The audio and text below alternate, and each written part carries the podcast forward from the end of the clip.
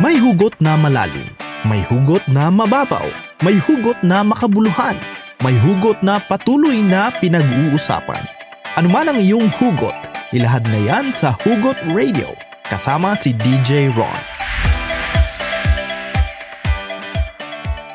This is Hugot Radio on FEBC Radio. KR 104.3 The Way FM. Hi everyone, good noon. Welcome back. Maganda tong topic natin ngayon. One time, nung hahanap ako ng isang friend ko, kasi may itatanong ako sa kanya. Napansin ko na hindi na pala kami friends sa Facebook. Sabi ko, Pambira, ano nangyari? Matagal kami nung nagka-work kami noon, tapos okay naman, wala naman akong problema sa kanya, wala naman siya akong naalalang nagkawa akong mali sa kanya, parang ganun. So nagtataka ako, bakit parang bigla siyang nag-unfriend sa akin? Pag-usapan natin today ang mga dahilan kung bakit ina-unfriend ka ng isang tao. Okay? And also, mga dahilan din na kung bakit ka dapat mag-unfriend ng tao. Oh, friend mo. Okay, sige. Pagbigyan natin. Then, pero mas maintindihan natin ang ano bang tawag dyan? Ang reasons na lang behind ng actions nila. Okay, so sana mag-enjoy kayo sa pag-usapan natin. Cool lang tayo ngayon, ha? Yeah, samahan niyo ako hanggang alauna. Ito po si Ronaldo ng Hugot Radio. And maraming salamat sa mga nagabang at sa mga hindi nakapakinig ng well, yung mga previous episodes natin, mahanap ang episodes na yon sa Spotify. Hanapin nyo na lang ang Hugot Radio Philippines, okay? So, for now, let's take a break. Music muna, then after that, i-share ko sa inyo ang biggest reasons why people unfriend you on Facebook. Dito lang kayo sa Hugot Radio on KR 104.3 The Way FM. Maraming salamat. Enjoy the music. I'll be back.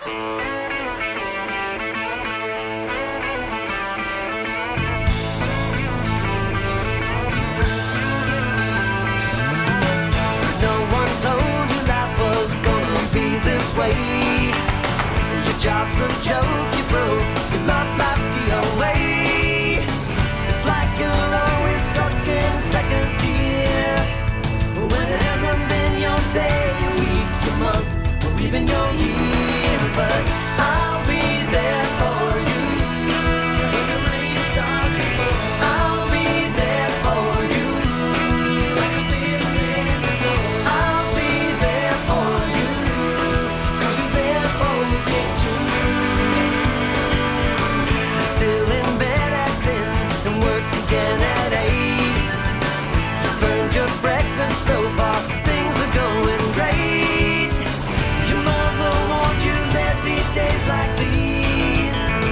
She didn't tell you when the world was brought you down to your knees. And I'll be there for you when the rain starts to fall.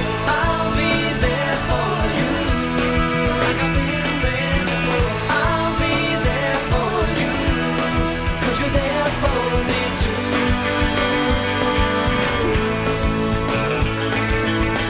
No one could ever know me, no one could ever see me. You're the only one who knows what it's like to be me. Someone to face the day with, make it through all the rest with. Someone I always laugh with, even at my worst, my best with you. Yeah.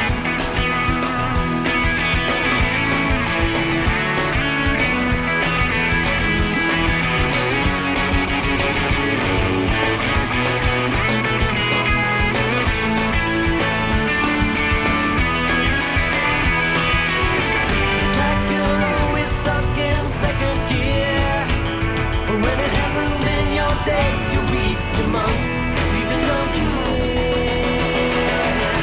I'll be there for you when the rain starts to fall. I'll be there for you like I've been there before. I'll be there for you 'cause you're there for me too. I'll be there.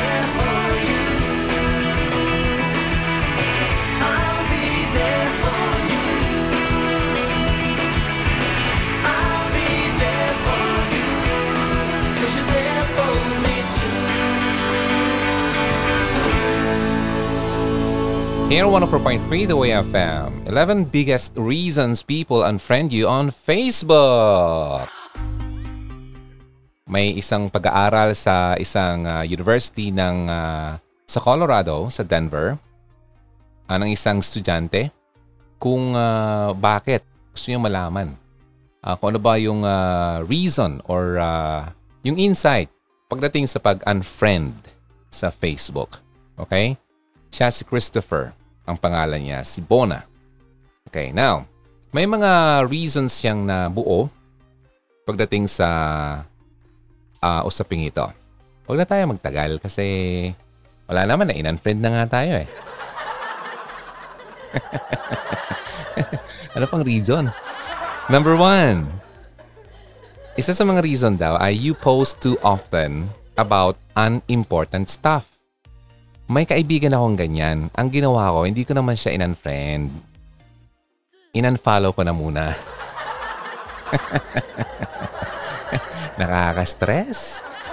Pagising mo ng umaga, yung post niya kaagad na walang kwenta. Ano? Hindi naman importante. Ang ibang tao, ano, ay they think na ang buhay ay umiikot lang sa kanila. Ang mundo, by the way, ang mundo ay umiikot sa pagkatao nila. So, yun ang posibleng isa sa mga biggest reasons kung bakit ina-unfriend ka ng tao. At nag-agree naman ako dyan. Sino ba naman ang magugusto sa'yo na pagkagising ng umaga, yung wala namang kwentang post mo ang mababasa? Diba? Ikaw, gusto mo yon? Ako, hindi. So, ina-unfollow ko na muna. Kapag sobra-sobra na, ayan, saka ko siya i-unfriend. Okay? So, kasi naman, may mga tao naman na, talaga malay mo, meron lang talagang pinagdadaanan. Kaya, pagbigyan mo na muna. Pero kung everyday na lang, every time na lang, ganun na lang siya lagi, then nakaka-apekto talaga siya ng buhay mo, then wala naman problema. Unfriend mo naman. Sabi ka sa akin ng isang friend ko, na in-unfriend din ako. Hindi dahil sa akin, kundi dahil sa kanya. Sabi niya, nag-unfollow daw talaga siya ng maraming tao. Then, nag-unfriend na rin. But sabi niya sa akin, don't worry, hindi naman kita i-unfriend or i-unfollow in real life. Aba, already good. Pero tinanong ko siya talaga. Straightforward ako eh. Sabi ko, bro, ba't mo akong in-unfriend? Hindi ako nahihiya eh. So yun, nakasabi siya ng, ng reason niya kung bakit. Okay, so yun. Number one yun ha. You keep on posting mga walang katuturan ng mga posts. Okay? So, kapag mag-post ka, bigyan mo naman ng sense. Hindi yung mga nonsense kasi nakakasayang po yan ng oras. Ano? Tsaka ng data. Okay? Number two. Lagi ka daw nagpo-post ng mga post about yung polarizing topics. Ibig sabihin, nahahati ang tao. Ano? May north and south. Ano mga post yan? Halimbawa, politika. Ano? Yung ikaw daw ay pro Duterte. Okay? Yung kaibigan mo naman, anti Duterte. O mga ganong mga kwento. Ano? And or religion. May mga tao na allergic dyan. Okay? Ayaw nilang makakita o makabasa ng mga posts about religion, about God. Kinakati sila dyan. Okay? So, wala tayong magagawa dyan. Yun naman talaga ang nararamdaman nila. So, go ahead. Diba? Ako naman eh, wala naman ako pakialam dun eh. Diba? Ako ang tao na hindi ako pleaser talaga. Kung ayaw mo, just hit the unfriend button. Huh? Or not the bell icon. Hindi naman tayo sa YouTube. Unfriend! Wala naman kasi sa akin. Kaya ko mabuhay nang wala ang mga ganyang mga drama sa buhay. Okay? Basta ako, sinishare ko kung ano ang sa tingin ko naman talaga makakabuti. Okay? Kung hindi mo yung tatanggapin, wala naman ako doon. Diba? It's up to you kasi may free will ka naman. Just don't tell me what to do sa aking profile page. Because it's mine. Hindi ko nga pinapakailaman yung page mo, di ba? Okay, unfollow mo or unfriend. Wala naman problema yan sa akin. Friends pa rin tayo in real life. May mga friends akong ganyan eh. Yung mga... Nako, kanina nga lang nagbabasa ako. May isa akong friend nag-post about... yun, ganito. Polarizing topic siya. It's about somehow religion, ganun. And about pro-choice and pro-life, mga ganun. Then, may nag-comment sa kanya, nakipag-debate talaga, no? So, tinignan ko, ako kasi kapag ganun, ano lang ako, kumakain lang ako ng popcorn. Nagbabasa lang ako niyan. Naghahaha lang ako sa emoticons, gano'n. Hindi ako nagko-comment. Bahala sila dyan. Basta wag nila akong tapikin at hindi, pagbibigyan ko talaga sila. So anyway, iwas ako sa ganyan. Ano lang ako, emoticons lang. So yun, napapansin ko, yung mga taong mga sobrang tatalino ay ang mga tao talagang mga ayaw patalo. Hindi na ako mag-mention ng school kasi baka ma-offend. Basta yung mga Uber dyan, ano? Yung grabe ang pride nila sa katawan. Okay, anyway, yun lang. Basta kapag ganon, if you keep on posting mga polarizing topics, posibleng yan ang dahilan kung bakit kayo non-friend. Kasi nagiging toxic ka sa kanila. Okay? So, yun. Ayaw na nilang, kumbaga, hindi sila makasabay sa gusto mo. Kasi yung gusto nila, hindi nagmamatch sa gusto mo. Parang ganun. Alright? So, number 3, nagpo-post ka ng maraming... Ito na nga, parang number 1 din. Inappropriate things. Parang unimportant stuff din. Ano? Like mga sexual stuff, yung mga kabastusan dyan. Nako, ang dami niyan. Akala nyo nakakatuwa kayo. Ano? Kapag ganun, may nakita ko, hide post yan. Kasi sisirain mo yung isip ko eh. Sira na nga eh. Diba? So you have to learn to choose kung ano yung nababasa mo, nakikita mo. Okay? May power ka over that. So inina-hide ko yan. Kapag medyo too much na, yun, then saka ko siya ina-unfollow. Pag talagang wala na talagang pag-asa, unfriend na yan. Yan, may mga tao din naman nagpo-post ng mga foul language, nagmumura. Akala mo ba naman eh, parang, yung parang kropik yung bunganga. Tapos pag binabasa mo, pati ikaw na parang nagmumura na rin. Yun, may mga sexist stuff. May mga masyadong, alam mo na, mga bagay na patungkol sa mga gender. Di ko masyadong pinapatulan ng mga ganyan. Yung mga gender issues, ako kasi ang aking paniniwala na sa akin lang. Kung yan ang choice mo, then bahala ka. Sabi nga, di ba, may free will. Sino ba ako para mag-judge sa choice mo? Basta huwag mong kalimutan na may consequence ng choice na yan. Then bahala ka na din. Basta alam mo na yun na may consequence. It's your choice eh. So, ba't ko pakialaman yon? Parang ganon. And choice ko rin naman na maging straightforward sa'yo. So, ba't mo ako pakialaman? Di ba? Kasi, kaya tayo nagkakagulo eh. Kasi, pinapakialaman mo ang hindi mo dapat pakialaman. Kung gusto mong i-correct ang isang tao, like your friend, sabihin mo sa tamang lugar, tamang platform, sa tamang pagsasalita, sa yung mga choice of words mo, how you say it. It's not what you say, it's how you say it. And kung may ganun, wag mong idaan sa pagta-type kasi depende sa pag-unawa ng tao kung ano yung feeling niya, yung emotion niya that time sa nababasa niya. Ikaw, maganda yung intention mo, maganda yung salita mo, kung ano yung tinype mo, pero yung tao, iba pala yung basa niya. So, hindi kayo makakaintindihan. Kaya kung ayusin mo or kakausapin mo siya, mas maganda in person. Or tawagan mo, mga ganun. Para walang gulo. Then, ano pa? Yung mga nagpo-post dyan about mga pornographic posts, ayun, yung mga ganun. Sa totoo, yan. Yan ang mga, yan ang mga post na talagang iniiwasan ko. Okay? Eh, dati na tayong sira, tapos sisirain pa. Eh, umaayos na nga eh. Yeah, huwag kayong mangdamay, ha? Kung gusto nyo, then sayo nyo lang. Okay? Bahala kayo dyan. And yung mga strongly worded email na siguro yung masyadong makakahit ng damdamin ng makakabasa. Ano?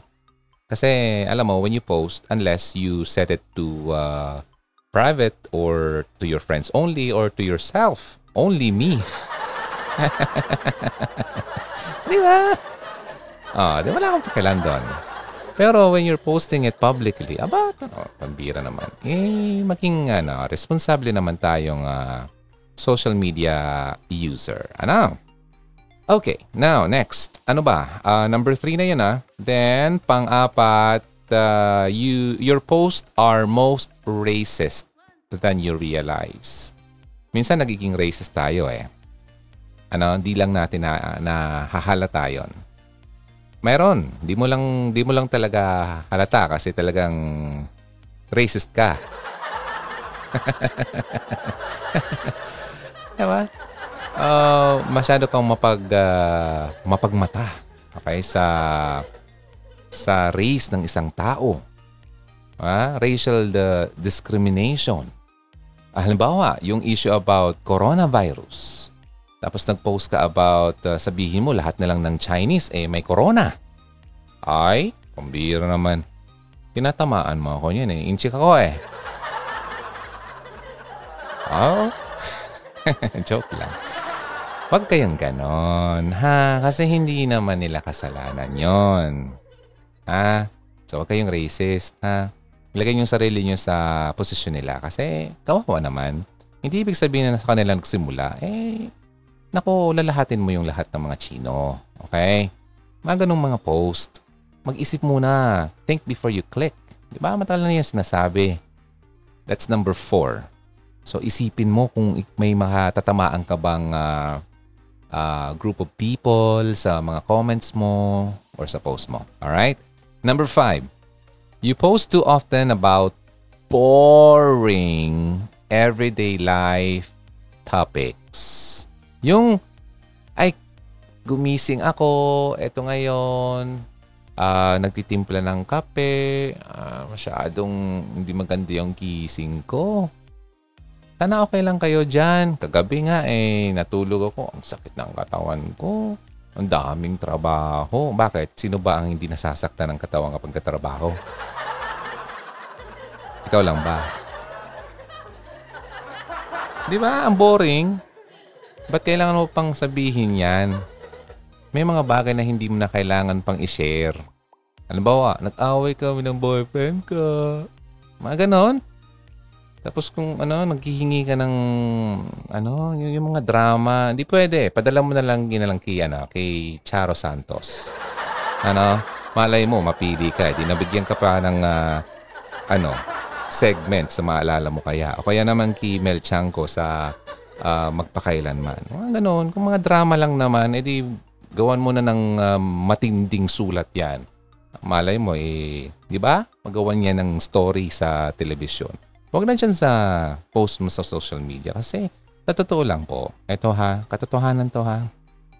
Ang mga tao, hindi lahat na nagla-like sa'yo, hindi lahat na nagbibigay sa'yo ng comment, hindi lahat na nagbibigay sa'yo ng mga reactions na yan ay umaayon sa'yo. Ang iba ay naawa lang sa'yo. Entiende? Ayun. So, ganun. Huwag kayong ipinapasan mo yung problema mo sa iba na sa sarili mo rin naman na dapat mong solusyonan yan sa sarili mo, di ba? Ganun. May friend akong ganyan eh. Problema sa pera, problema sa bahay, problema sa anak, problema sa asawa, mga personal na bagay, eh, ipopost pa ba?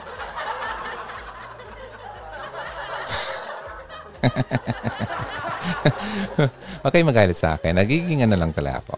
Ganito talaga ako. Okay? But I love you. Mahal ko kayo. That's why I'm sharing this with you. Kasi gusto ko kayong turuan at pagsabihan ng dapat na gawin. Okay? So, huwag kayong ganyan para hindi kayo ma-unfriend ng mga friends nyo sa Facebook. Okay. Number 6. May nagawa kang something in real life, personal, sa isang tao. At itong taong ito ay, well, nag-start na siyang mag-dislike ng behavior mo or ng mga post mo or personality mo online. Ha? So kung in real life, hindi ka na talaga niya gusto. Siyempre, pagdating sa virtual world, lalong hindi ka niya magugustuhan. So yun ang reason kung bakit ka in-unfriend. Baka hindi kayo nagkasundo. Nung magkita kayo, kaya in-unfriend ka na. Okay, so napaka-basic yun. Number 7. Ito na. Yung iba, nag-break. Kaya nag-unfriend. Yung iba, naghiwalay. Kaya sila nag-unfriend.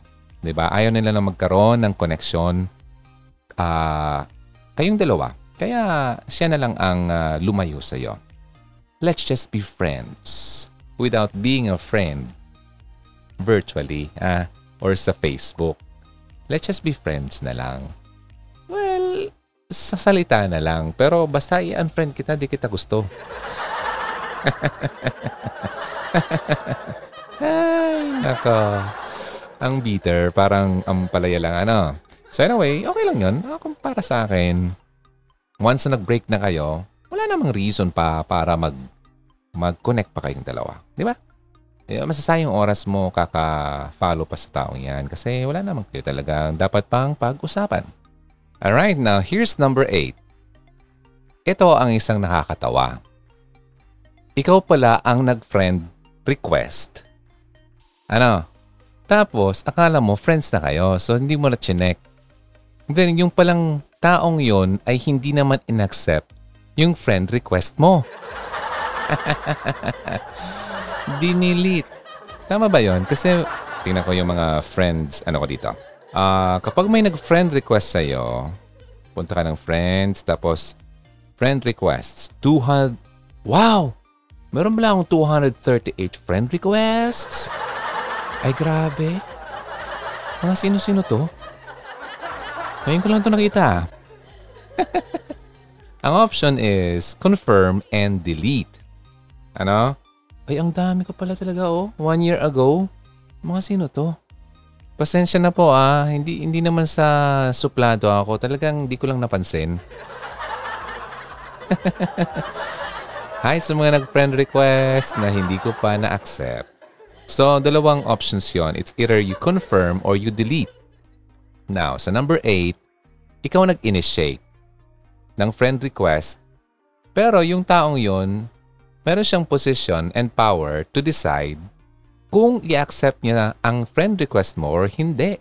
Diba? So, kapag di kanya type, iti-delete. Then, akala mo, in-unfriend ka kasi di mo chinek kung naging friends na kayo. So, isa pang situation. Kabaliktara naman to. Nangyari to sa akin. Naghahanap ako ng friend ko. Matagal na panahon na hindi kami nagkausap o gano'n. Naalala ko lang siya kasi may tatanong ako. Then, pagpunta ko dun sa profile, nakita ko, add friend. Teka, add friend. Di ba friends kami nito? Ay, aba, in-unfriend ako niya. So, isip ako ng isip. Ano kayang ginawa ko sa kanya? Ba't niya ako in-unfriend? Tapos punta ako ng messages. Tinignan ko yung mga conversation namin. Tapos, naalala ko, ako pala yung nag-unfriend. Ako pala yung nag-unfriend sa kanya. Ganon.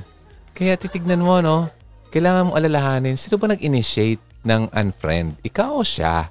O, diba? So, kailangan nating alamin yun, ha? Para di tayo mag-jump agad sa conclusion. Kasi minsan kapag ganun, in-unfriend ka, nag-iisip ka na kung ano-ano ng mga bagay-bagay. Kaya, mas maganda yun kagaya ng ginawa ko. Tinanong ko siya mismo, so bro, ba't mo ako in-unfriend? Ganon. Para makapagbigay naman siya ng, ano, niya, ng dahilan niya. Alright? So, number 9, hindi naman talaga kayo nagkakaroon ng actual face-to-face contact ng taong yan in over a year, or hindi lang over a year, maraming years na. Ano? Sabi ko nga ng isang post ko ng isang araw, mayroon akong 2,419 friends but only a handful ang nakikitara-tara. Tara, unfriend na kita. Walang silbi. Walang silbi. Okay, anyway. So imagine that. Meron akong ganyang libu-libong friends pero never man lang makipagtara-tara. So anong purpose? Ano? Nakikisilip-silip lang ng buhay-buhay? Nakiki-osyoso? May mga lurkers kasi dyan eh. Akala mo hindi nakikipag, Akala mo walang pakialam. Yung pala eh, mga silent people. Nagbabasa, hindi nagla-like, hindi nakikipag-interact, hindi nagko-comment. Pero alam ang buhay-buhay mo. Huh? Halimbawa, kapitbahay mo. In real life, hindi naman kayo nagtatara-tara. Pero friends mo siya sa Facebook. Kaya marami siyang alam tungkol sa'yo. Ay, kwento ka naman dun sa kapitbahay mong isa. Ayun, si ganyan pala, ganun. Oh, kaya learn to choose your friends online. And in fact, not all your friends in real life are your true friends. Diba? Ay, nako. May isang nabasa ko. Ang friend mo daw, na kapag nagkita kayo, ang laging kwento sa'yo ay tungkol sa ibang tao. Nagdadala sa'yo ng chismis. Para siyang ano bang term dyan sa Bicol? Bujong? Bujong! Ha? Ay, nako, asahan mo ang taong yan. Kapag hindi ikaw ang kausap, ikaw ang topic niya sa kabilang bahay. Please listen up ka po, pavor, makinig ka. I'm sick and tired already.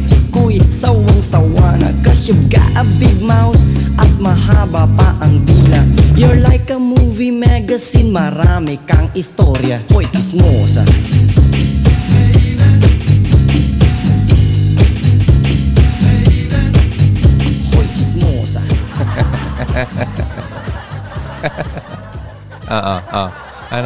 Meron ka bang kaibigan na ganyan? Ay, nako. Mag-iingat ka sa mga pinagkukwento mo sa taong yan. Hindi yan ano bang tawag doon? Mapagkakatiwalaan ng kwento. Actually, may verse about that. Whoever goes about slandering reveals secrets. Therefore, do not associate with a simple babbler. Anong ibig sabihin? Yung sino mang ang naninirang puri ay nagre-reveal yan ng mga sikreto. Kaya huwag ka daw makasalamuha sa katulad nila. Okay? Kasi naku, talagang masasira ka. Kaya tandaan niyo yung sinasabing yan. Na kapag hindi mapigilan ng dila niya, hindi mo mapagkatiwalaan ng sikreto. Kaya piliin mo yung mga kaibigan mo, obserbahan mo. Ulitin ko ha, kapag siya ay kwento ng kwento sa'yo ng mga tungkol ng about ibang tao sa'yo, abay ikaw ang magiging topic din yan kapag hindi ikaw ang kaharap niya. Poor minds talk about people. Average minds talk about events. Wise minds talk about ideas. Yan ang hindi ko makalimutang na i-post ng kapatid ko sa mini blackboard namin nung ako ay bata pa. Everyday nababasa ko yan. Ang taong poor-minded, ang topic ay mga tao. Pero ang average-minded, yung mind mo, average lang, nasa gitna na. More about events. Pero pag wise ka, ang pinag-uusapan yung mga mataas na uri ng usapin, mga ideas. O, yun. Kung gusto mong maging wais, makisalamuha ka sa mga wais. Okay? Huwag ka makisalamuha sa mga chismosa kasi mag-chismosa ka na rin.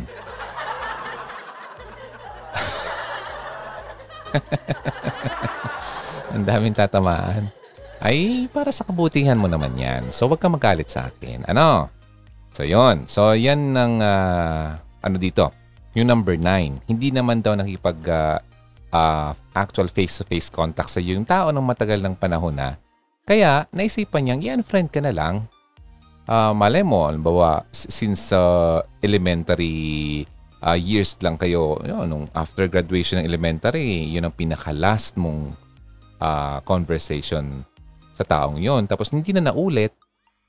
Pero friends kayo before. Kaya ngayon parang naisip niya, wala naman. Ano pang reason? So, isa yun sa mga dahilan. Okay, number 10. Kayong dalawa ay friends nung high school or nung school days. Pero ngayon hindi na. May mga ganun ah. Common to ah.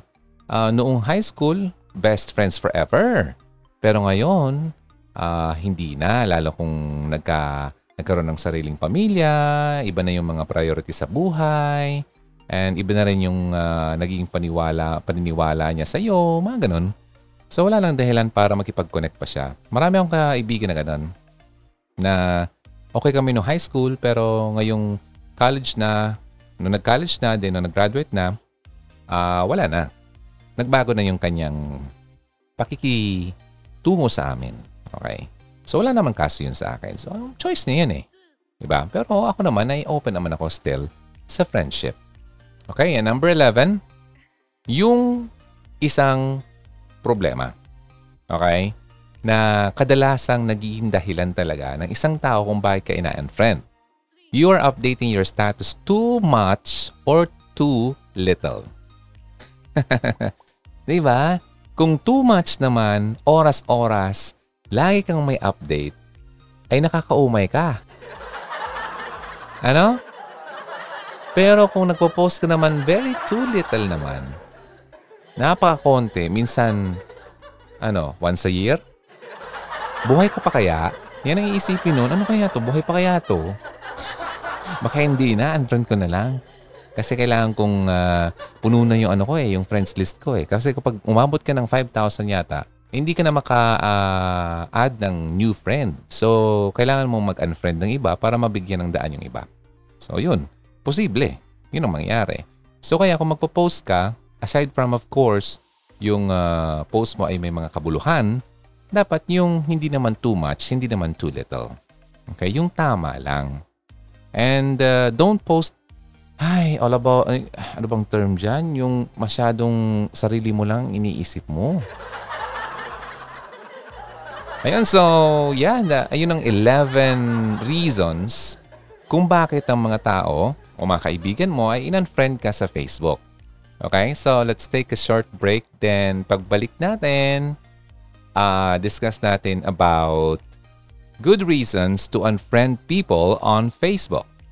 Dito lang kayo sa Hugot Radio and you're still listening to 104.3 The Way FM. My name is Ronaldo. If you ever find yourself stuck in the middle of the sea, I'll sail the world to find you. If you ever find yourself lost in the dark and you can't see, I'll be the light to guide you. Find out what we're made of when we are called to help our friends in need. You can count on me like 1, 2, 3, I'll be there. And I know when I need it, I can count on you like 4, 3, 2, and you'll be there. 'Cause that's what friends are supposed to do, oh yeah. Ooh, ooh, yeah, yeah. If you're tossing and you're turning and you just can't fall asleep, I'll sing a song beside you. mind if you ever forget how much you really mean to me. Every day I will remind you. Oh, find out what we're made of when we are called to help our friends in need. You can count on me like 1, 2, 3, I'll be there. And I know when I need it, I can count on you. Like 4, 3, 2, and you'll be there. Cause that's what friends are supposed to do, oh yeah. Ooh, ooh, yeah, yeah. You'll always have my shoulder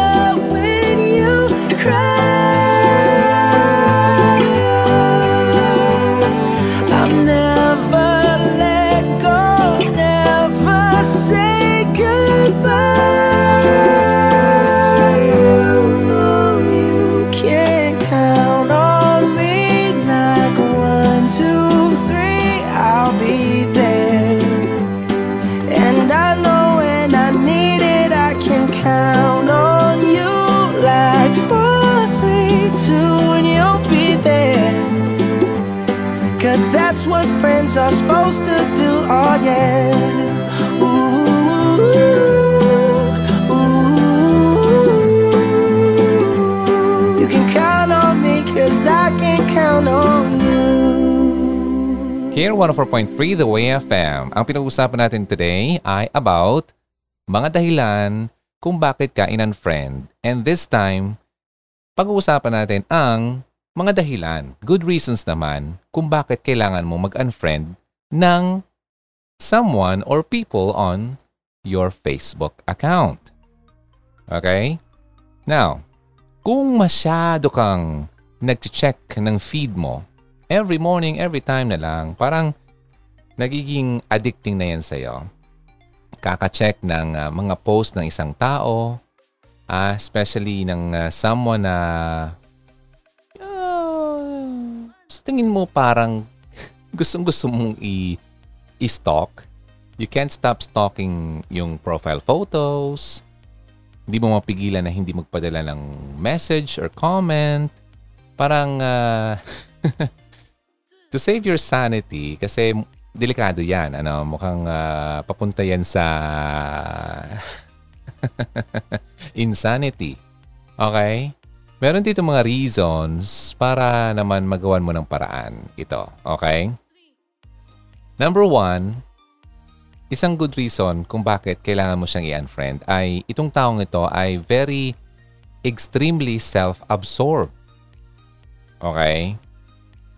Ngayon, itong taong to parang keeps on bragging about his or her achievements, yung mga anything na pwede niyong ipagmalaki. Ano? Mga photos, mga ari-arian, mga kung anong mga mayroon siya. Ano? Na kung anong kinakain, saan siya kumakain, saan sa pupunta, ano bang nasa desk niya, ano bang hawak niya.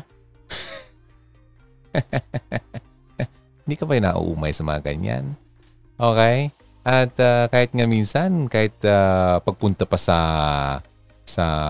banyo, nakapost pa. Ay, pambihira. Mga ganyan tao, ay kailangan mo nang i-disconnect sa buhay mo kasi hindi yan makakabuti sa'yo, okay?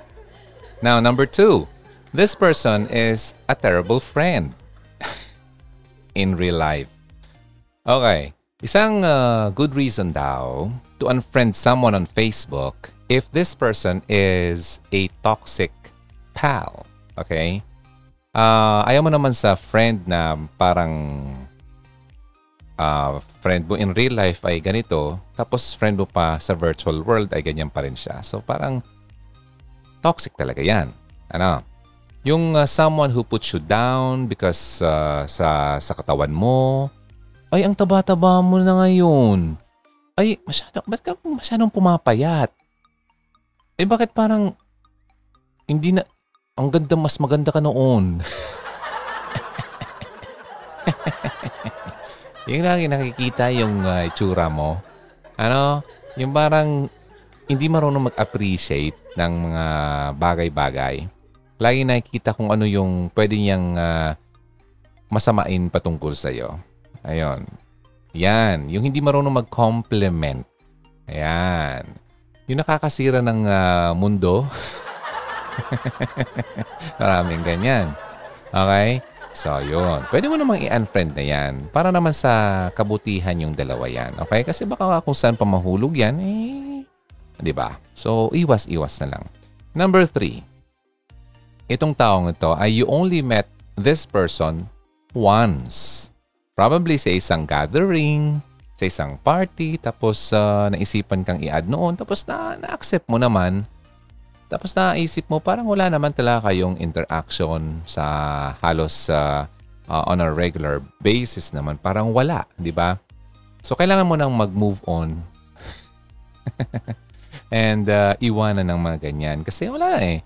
Ako maraming ganun. Sa totoo, kung meron lang akong time, kailangan kong i-view lahat ng mga yung friends list ko at isa-isahin ko yung... Pero parang... Mas maganda pa yatang gumawa na lang ng bago at i-add na lang yung mga the best na mga friends online. Ano? Kaysa kung iisa-isahin mo, imagine almost 2,500 friends ako. Imagine, ilang araw ko yung gagawin o maghapon, mag-umaga. Sayang oras, di ba? So, yun, makakahinga ka kapag nagawa mo yan. Minsan nagawa ko yan noong nasa Instagram naman. May mga fina-follow ako na... hindi naman talaga actually dapat i-follow. So, nung na-unfollow ko yun, nakakahinga. Masarap sa pakiramdam. So, gawin niyo yan. Then, number 4, this person is a political fanatic. Ang dami niyan. Lalo ngayon. Political fanatic. Everyday na lang na-post niya about ganito, about ganyan, paninira kay ganito, or kabaliktaran. Pag-defend kay ganyan, pag-defend kay ganito. Nakakaumay. Ano? So, ganun. Di ba, nasabi ko kanina, stop posting anything na pwede makapag-create ng division, polarizing posts. So, yun. Kapag ganun, mas maigi pa siguro na i-unfriend mo na lang. First, i-unfollow mo na muna. Baka gusto mo pa rin silang maging friends, so unfollow na muna. Kapag talagang hindi na kaya ng iyong ng iyong sistema ang mga nakikita mong post niya, yung mga political beliefs niya, eh okay, unfriend mo na. Okay? So, yun. So, number 5, itong taong ito ay trying to convert you. Kung ano man yung pinaniniwalaan mo, ay this person is trying to convert you sa, minsan by force eh. Yeah, we know that. Na since tayo, halimbawa, sa tingin natin, itong makakabuti sa tao, we're trying our best para ma-lead natin yung tao. But, don't forget na may mga tao na ayaw niyan. Hindi magandang approach yan. The best thing, kung talagang ganun, yeah, just pray for that person and let God do it. Diba? Si God naman ang mag-change ng puso ng tao, eh, hindi ikaw. So, wag mong yung ginagawa ang pag-convert ng isang tao. Kasi yung taong ito ay may sarili din naman yan kasing beliefs. System na kailangan mo ring i-respeto. Pagdating ng panahon, malay mo eh, kung magtanong siya sa'yo about that, then about your faith or ano, then sige, pagbigyan mo siya. Doon mo siya sasagutin. Pagdating kasi sa mga issues na ganyan, ako naman, hindi ako yung hindi ako mapilit. I share, pero I don't expect them to follow. Diba? I just pray for those people. Ganun na lang yun. Hindi ako namimilit. Okay? So, unfriend. Kapag feeling mo itong taong ito ay masyadong mapilit sa'yo. Okay? Hindi naman kasi yung tamang gawain. Alright? Number 6. Itong taong ito, every post na lang ay patungkol sa kanyang ex-boyfriend. Ay, nako. Imbis na kakain ka, mawawalan ka ng gana. Di ba? So, mga ganyan. And minsan, nagtatrash talk pa about yung past niya, na feeling niya nababasa ng ex niya, na hindi niya iniisip na may mga nakakabasang iba. Di ba? Mga ganun. Inaano ko na yan eh. Dinidisconnect ko na talaga yan. Then, number 7. Nakakatuwa to. Isa siya ang kapamilya or ka-relative mo na keeps on following you or keeps on following your every move. Pakialamero. Pakialamera. Ayan. So, mga ganun bagay. Siyempre, ayaw mo naman yung masyadong obsessed sa buhay mo. Ano? Yung mga ganun, pwede mo naman yung i-unfriend ba? It's your life eh. Diba? Kung ayaw mong pinapakailaman ka, then do something about it. Ganun naman yun eh. Para iwas tayo sa gulo. May mga taong ayaw pakialaman, so ikaw naman huwag kang makialam sa iba. Para di ka na naman niya pakialaman. O di walang problema. Eh, diyan nagsisimula ang gulo ng mundo because nagpapakialaman. Okay? Pakialaman yung kapitbahay. Maganan. Okay? Mind your own business. Paddle your own canoe. Row your own canoe. Kasi kanya-kanya naman tayo. To each its own. Ayun. Ibig sabihin yan, may kanya-kanya tayong paniniwala, pagtingin sa isang bagay, pag-interpret, opinion. Okay? So, irespeto na lang. Ayan. Okay. So, that's number 7. Number 8. Mga inappropriate updates. Diba sabi ko kanina? So, itong taong ito ay keeps on posting those kind of, you know, mga posts online sa Facebook na wala namang katuturan, wala naman value. Nakaka-disappoint lang. Nakakakalbo lang. Well, it's time for you to unfriend. Okay? Hit the unfriend button now. Number 9. Itong taong to ay he or she gives you a creepy vibe. May mga tao dyan na like. Lahat na lang ng post mo nila like. Tapos message ng message. Parang hindi natutulog. Parang ikaw lang lagi sa isip niya. Nakakatakot yun, ano? Lalo sa babae, kung babae ka. Tapos may lalaking ganun ang ganun sa'yo.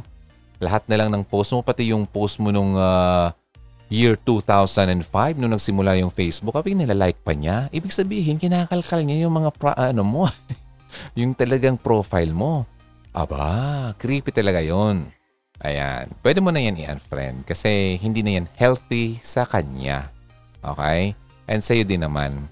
Kasi nakakainis naman talaga yon. Alam mo kung bakit nakakainis? Kasi may mga old posts tayo, old pictures na nakalimutan mo na ang pangit-pangit mo. Tapos kapag nilike, na-activate ulit. Di ba?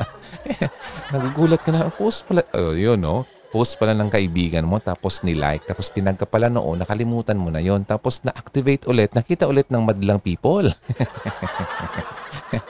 Oo, ganun. So, unfriend na lang. Number 10. Nakakatawa itong mga to. Pinag-usapan natin. Number 10. Yung mga updates nila ay wala naman significant sa'yo. Okay? Wala kang value na kukuha sa kanya. Okay? Imbes na madagdagan ang value mo, bilang tao kasi may natutunan ka sa kanya, hindi eh. Wala. So, sayang lang naman yung oras mo. Sabi ko nga kanina, sayang yung data kakabasa ng mga post niya. Then, number 11, yung mga post niya ay napaka-annoying. Okay? Annoying. Nakakauyam. Nakakainis. Okay? Wala nangang saysay, walang value, wala pang kwenta. Lahat negativity, lahat complaints, ay, to the highest level. Repeatedly. disturbing post every day, every single moment of his or her life. Yun na lang ang post niya. Unfriend mo na yan. Okay? To save your sanity. Number 12. Yung taong mura ng mura, swearing a lot online. Nakakainis yun. Grabe, yung parang, yung sabi ko kanina, parang cropek sa yung bunganga. Kasi kapag binabasa mo yung mura niya, parang nagmura ka na rin. Ayun. So, may mga tao kasing expressive. Ano, in-express nila ang sarili nila using inappropriate language. Okay? Especially sa social media. Ang yung akala nilang okay lang in person ay nadadala nila sa social media. Mga taong hindi marunong magpigil ng sarili. Okay? At hindi man lang iniisip yung ibang tao. Okay? And yan ang mga taong kailangan mo nang i-unfriend. Okay? And number 13, hindi naman talaga kayo friends in real life. Okay? Wala naman silbi makipag-friends or magbuo ng friendship sa social media kung sa real life naman. Imagine, no? Kapag nagkikita kayo, parang hindi kayo nagbabatian, hindi kayo nag-hi man lang, hindi man lang kingitian, hindi man lang nagtitinginan. Pero friends kayo sa Facebook. Anong silbi nun? I-unfriend mo na lang. Diba? Wala. There's no reason for you to continue that relationship online. Sayang po ang panahon mo dyan. Okay? Kaya nga, kung gagawa ka ng social media account mo, make sure na ang i-friend mo, yung talagang close friends mo. Okay? Yung mga taong pwede mo matakbuhan, just in case of emergency, kailangan mo ng tulong, kailangan mo ng mapagsabihan, mga ganong tao. Hindi yung nakikipag-friend lang sa'yo para sumilip kung ano yung nangyayari sa inyong bahay. Ay, maraming ganyan. O, di ba? Nakaka-relate kayo. So, sana may natutunan kayo sa mga pinag-uusapan natin ngayon, okay? And today's episode ay about reasons why ina-unfriend ka ng tao and good reasons naman kung bakit kailangan mo mag-unfriend ng tao. Now, kung ikaw yung na-unfriend, ano ang dapat mong gawin? How to get over being unfriended sa social media, especially sa Facebook. Kasi ang pag na-unfriend ka, painful yun . Ang sakit nun di ba? Especially kung yung taong nag-unfriend sa'yo, talagang kinukonsider mo naman na kaibigan in real life. Tapos, hindi mo alam yung reason kung bakit kanya in-unfriend. Kaya nga nung nangyari yun, yung isang araw, yung friend ko, I consider that person a good friend. Then, nung makita ko na in-unfriend niya ako, nagtaka ako, anong nangyari? Ano bang ginawa ko sa kanya? So, I asked him. Ako straightforward ako. So ano, kaya yun, tinanong ko siya, bro, bakit mo ako in-unfriend? Kaya ganun, pagsabi siya ng side niya. Rejection kasi yung ma-feel natin dyan. So yun, anong gagawin? Tatlo lang naman to, how, coping with hurt feelings. I-acknowledge mo na nasaktan ka being unfriended.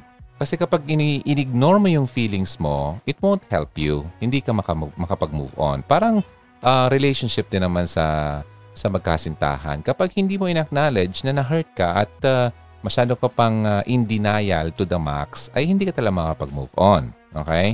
So, ganito na naman to. I-embrace mo na lang yung feeling of sadness. Somehow, may anger yan ng konti and may confusion. Pero hindi naman yan dapat tumagal. Okay? So, i-acknowledge mo lang yung feeling, yung emotion na yan. Pwede kang bahala ka. Kung iyakin ka, sige, i-cry-cry mo na lang yan. Pero, so, mas magandang, yun, huwag mo lang patagalin. Oh, it's okay kasi emotion yan . Kung emotional ka, then wala naman tayo magagawa dyan. So, ipagdaanan mo na lang yan, then isipin mo na pansamantala lang naman yan.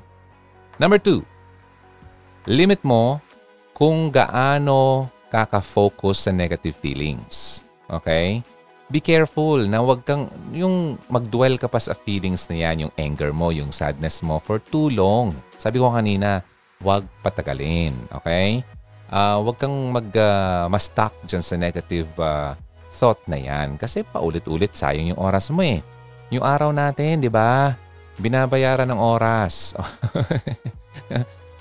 Paano kanya, 'di ba? Iniisip mo lagi yung mga negative feelings na 'yan. Sayang yung oras mo, 'di ba? Imbes na magawan mo pa ng magamit mo pa yung oras mo para sa ikabubuti ng buhay mo. Di ba?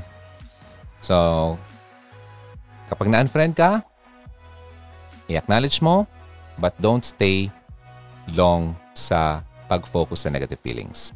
Okay, next. Number 3, i-remind mong sarili mo na ang pagiging unfriended na katulad mo ay hindi mo namang kasalanan. It may have nothing to do with you. Okay? Although na-unfriend ka, painful experience yon, di ba? Often, di ba kanina, yung nakwento ko sa'yo, iniisip ko, bakit niya ako in-unfriend? May nagawa kaya akong kasalanan sa kanya? Hindi ko kasi siya tinanong. Pero nung tinanong ko siya, nalaman ko yung reason. Ah, kaya pala, may pinagdadaanan tong lalaking to. Nagdadrama. Kalalaking tao, dramatista. Okay. Artistahin si pare. Okay. So anyway, lahat naman tayo dumadaan sa mga kanyan. Okay. So, unawain mo na lang. Ano? Basta hindi mo yung problema at hindi naman talaga yun ang, hindi ikaw ang dahilan. Okay? So, wag mong sirain ang ulo mo, kaka-figure out kung ano ba talaga ang nangyari, kung ano bang dapat mong gawin para hindi siya maging ma-upset, para hindi kanya na-unfriend, ano dapat, mga ganun-ganun. Ay, nako. Sayang oras mo dyan. Okay? Time is gold and time is precious. Precious. Parang ikaw. May halaga ka. Okay, tip na lang, just in case man na, halimbawa, naisip mo na mayroon ka naman talang ginawang mali sa taong do, kaya ka in-unfriend, then apologize. Di ba? Wala naman mawawala sa'yo kung mag-apologize ka. Oh, di ba?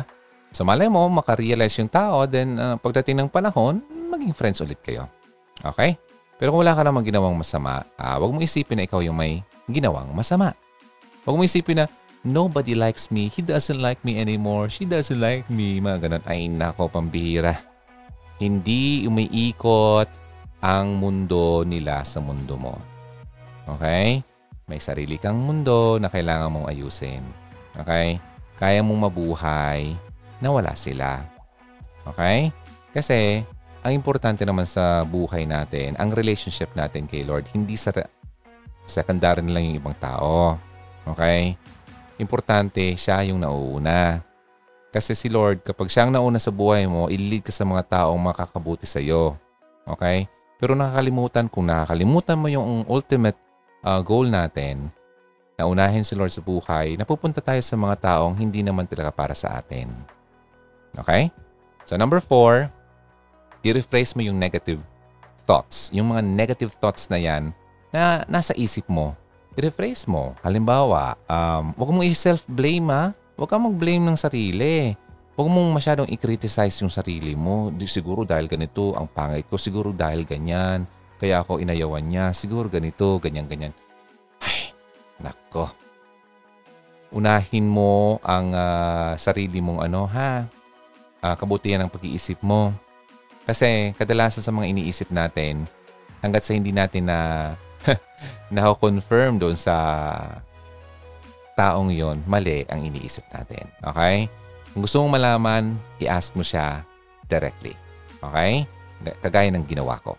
O, hindi alam ko yung dahilan kung bakit siya nag-unfriend. Pero may isa akong kaibigan na nag-unfriend sa akin kasi alam ko na ang dahilan kahit di pa niya sabihin. Kasi alam mo naman, ang Hugot Radio, ever since naman, nagsasabi ako na mga bagay-bagay tungkol sa mga pagloloko, sa mga pambababae, mga ganon. Mga estilo ng mga nagloloko. Ay, nako, alam ko ng history kasi na nagkasama kami nito. Alam ko ang kwento niya. Talagang may reason, okay? May hinughugutan. Kaya parang sinisilaban siya ng mga post ko patungkol niyan. So, naiintindihan ko naman. So, okay lang naman. Wala naman kaso yun sa akin. Okay. Number 5, yun nga, reach out to friends and families na posibleng makapagbigay sa'yo ng support. Makapag-discuss kung tungkol lang nangyari sa pag-unfriend sa'yo. Kasi kung talagang very emotional ka, gusto mong may makausap ka, in-unfriend ako ng ganyan. Mga ganyan, di maghanap ka ng friend mo na pwede mong mapagsabihan. Di ba? Para naman na ma-feel mo naman na you are not alone. Di ba? Pero wag na. Huwag ka nang magtagal pa sa mga kanyang mga bagay-bagay. Okay? Patawarin mo na lang siya kung ano man yung ginawa niya sa'yo para makapag-move forward ka na. Number 2, kasi number 1 yun, di ba? Coping yon with hurt feelings. And number 2, under noon pala sa coping with hurt feelings, yun ang mga sinabi ko. But this time, we have to move forward. Moving forward. Anong gagawin under that?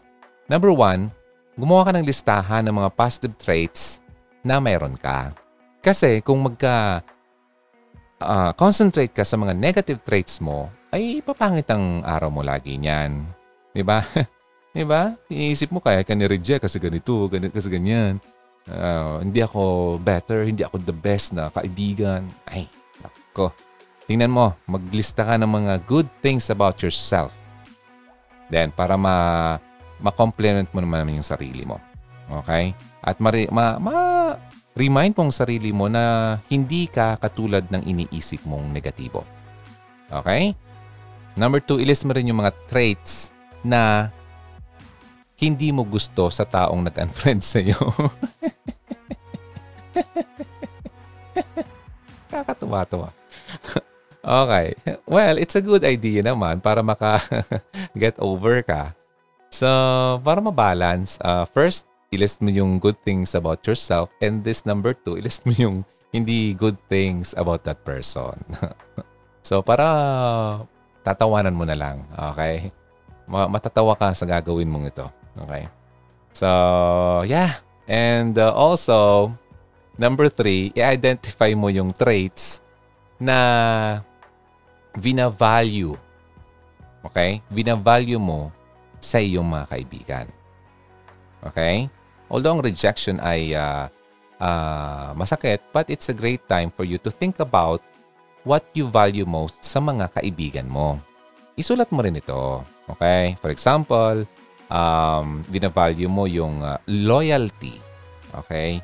You want a friend who's loyal, kind, and generous. Mga ganun. Okay? Para kapag na-identify mo yung mga traits na binavalue mo sa mga good friends mo, maipapasok mo doon yung nag-unfriend sa'yo. Pasok ba siya sa friends, sa list na to, na mga traits na to? Yes or no? Kung hindi, then, di ba, makakahinga ka, ay, oo nga pala. Okay lang naman mawala siya kasi wala naman pala siya dito sa listahan. Hindi siya kapilang. Okay. Then, number 4, consider mo kung anong matutunan mo sa situation, sa nangyayari. Okay? Kasi may mga bagay naman na talagang possible naman na may makuha kang lesson. Kasi baka naman mayroon kang nagawa. So at least ngayon, sa susunod, di mo na siyang gagawin ulit. Okay?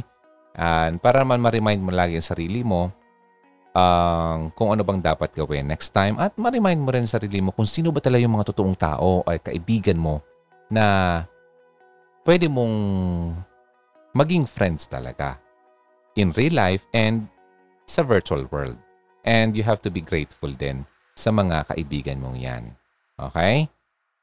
Hay, nako, ang hirap, no? Kasi may mga tao talaga, feeling nila nag-iisa sila at wala na silang kaibigan. Ako kasi, iba kasi ang attitude ko din na pagdating dyan. Kung gusto mong makipagkaibigan sa akin, always open ako for friendship. Okay? Friendly naman akong tao eh. Hindi naman ako hard to please. And in fact, I'm not asking you to please me. Kasi I'm not a people pleaser anyway. Hindi ako nag-please ng tao. If I don't like you, I will tell you. Kung sana ganun ka rin. Kung hindi mo ako type, sabihan mo ako. Di ba? Ganun naman yun eh. Hindi, okay lang sa akin kung sabihin mo, alam mo Ron, ayaw kita maging friend. Okay lang naman. Di ba? Then fine. Di marami naman akong iba. Di ba? Ganun dapat eh. Kasi kapag if you keep on pleasing everybody, ay, nako. Wala kang mapatutunguhan. Wala eh. Kasi people pleaser ka eh. Piniplease mo yung mga taong hindi naman talaga dapat makasama mo. Kasi ang mga totoong tao na talagang gusto kang makasama sa buhay, you don't need to please them. Okay? Gagawa din naman talaga sila ng paraan ng magbibigay ng time sila sa'yo para maging okay sila sa'yo. Or maging okay kayong dalawa. Maging friends kayo. Di ba? Ang taong ayaw, ayaw.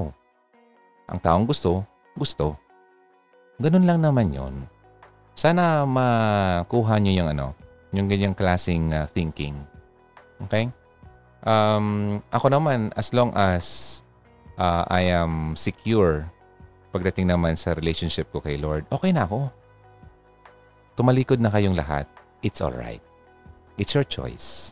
Okay? Pero, hindi ko naman kayo ayawan kung kayo ay bumalik. Ganun lang naman yun eh. Okay? So, method number 3.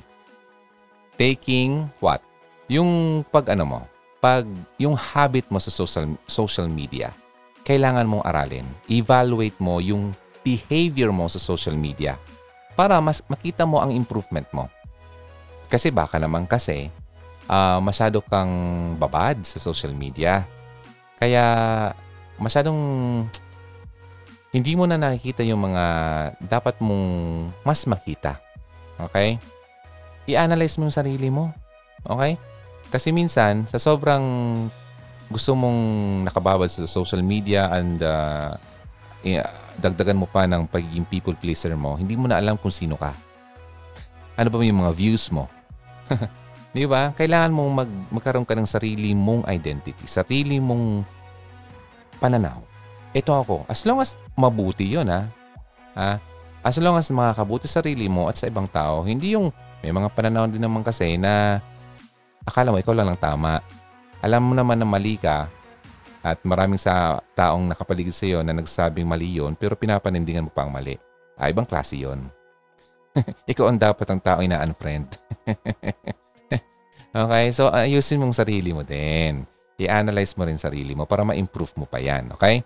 Kasi walang sino mang tao ang gusto makipag-friend sa taong walang hindi open for correction. Hindi open para yung... Ay nako, marami akong kakailangan ganyan.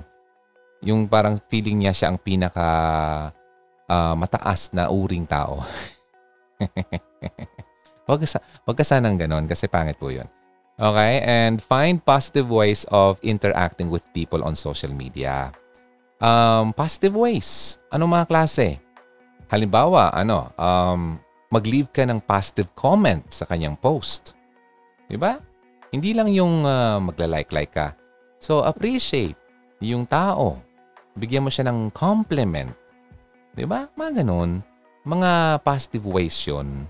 Ang iba kasi dyan eh. Basta lang mema. Yung mga mema, alam mo yun, mga gusto lang mema sabi. Basta lang mema comment. Hindi nag-iisip bago mag-type.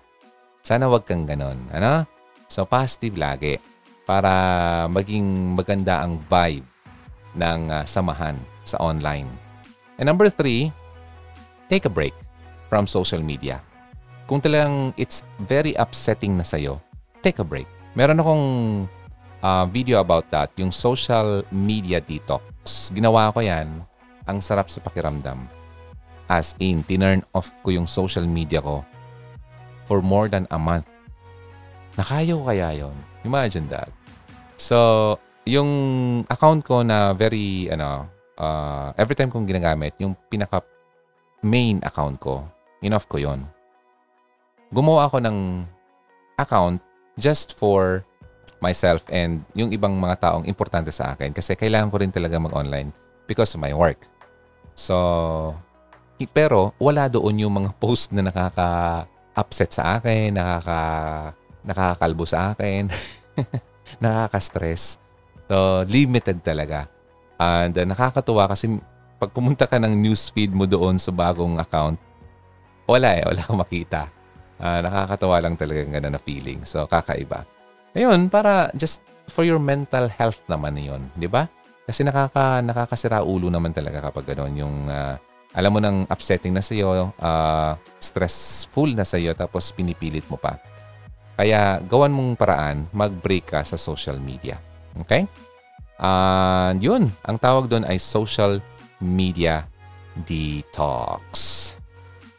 Ay, salamat naman at naubos natin itong mga tips na to kasi maraming tao ay nangangailangan ng ganito. Okay? Natapos din. Thank you so much, Hugs, for tuning in dito sa Hugot Radio. Abangan ulit ang bagong episode natin sa susunod. Kung gusto nyo mapakinggan yung mga luma natin or previous episodes, hindi naman actually luma kasi very, evergreen naman. Walang kalumaan yung mga topics natin. Just go to YouTube ng Hugot Radio, or you can find it using Spotify and look for Hugot Radio Philippines. Alright? Ito po si Ronaldo ng Hugot Radio. Maraming salamat sa pakikinig sa 104.3 The Way FM. Abangan ulit ang Hugot Radio sa susunod na linggo from 12 noon hanggang 1:00. Bye! God bless you. Ingat lagi. Halina't makihugot na. Kontakin mo kami sa 0946-763-9858, 0929-359-4298 o sa 0915-931-7184. Kung nais mong makipag-ugnayan kay DJ Ron, maaari din siyang bisitahin sa kanyang YouTube channel sa Hugot Radio.